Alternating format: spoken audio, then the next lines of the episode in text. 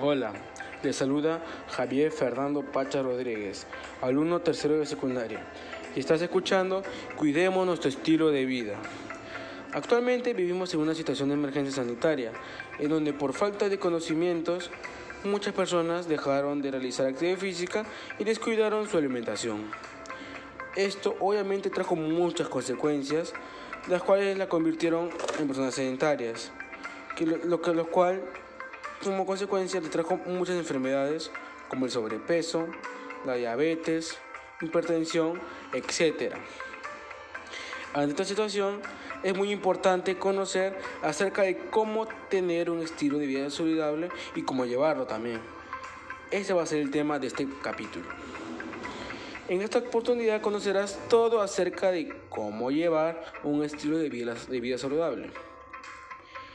Primero, debemos conocer cómo nuestro cuerpo obtiene la energía para sobrevivir, ¿no? estar siempre activo.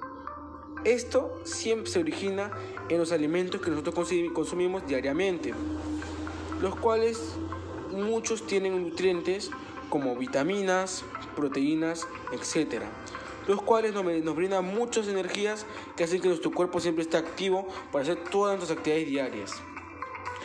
Además, eh, hay otros alimentos que son lo contrario de los alimentos saludables, que son los alimentos chatarra. ¿Estos alimentos chatarra cuáles son? Las golosinas, los refrescos, las gaseosas, etc. Estos, cuando son consumidos eh, muy frecuentemente, o sea, nada responsablemente, nos perjudica mucho ya que está, daña nuestro cuerpo. Bueno, hay alimentos que contienen más componentes que, que, nos brindan más energía que otros. Uno de estos componentes son el almidón. El almidón es un nutriente muy bueno que se encuentra en muchos alimentos que necesita nuestro cuerpo, por lo cual es muy, es muy, muy bueno consumirlo. Algunos de los alimentos que contienen el almidón son la papa, que todos sabemos que es una que en, el Perú hay muchas variedades de papas, o sea, tienen muchas muchas opciones para poder escoger. La yuca, que también es igual que la papa, el choclo, el camote, etc. Asimismo, existen otros alimentos nutritivos propios de nuestra región o comunidad que debemos aprovechar. Y a partir de esto vamos a plantearnos una pregunta.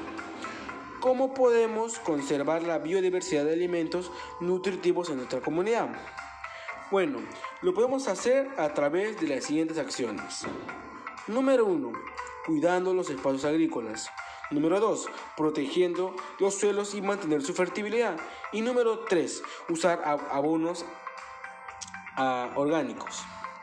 De esa forma podremos conservarlo y además también podemos aprovechar los nutrientes que nos brindan los alimentos que extraemos de la biodiversidad.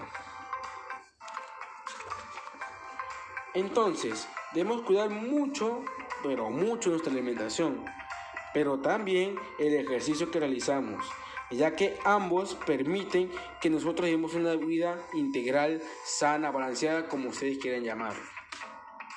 Por eso, a continuación, voy a brindar algunas recomendaciones para que la práctica de física sea mejor para ustedes.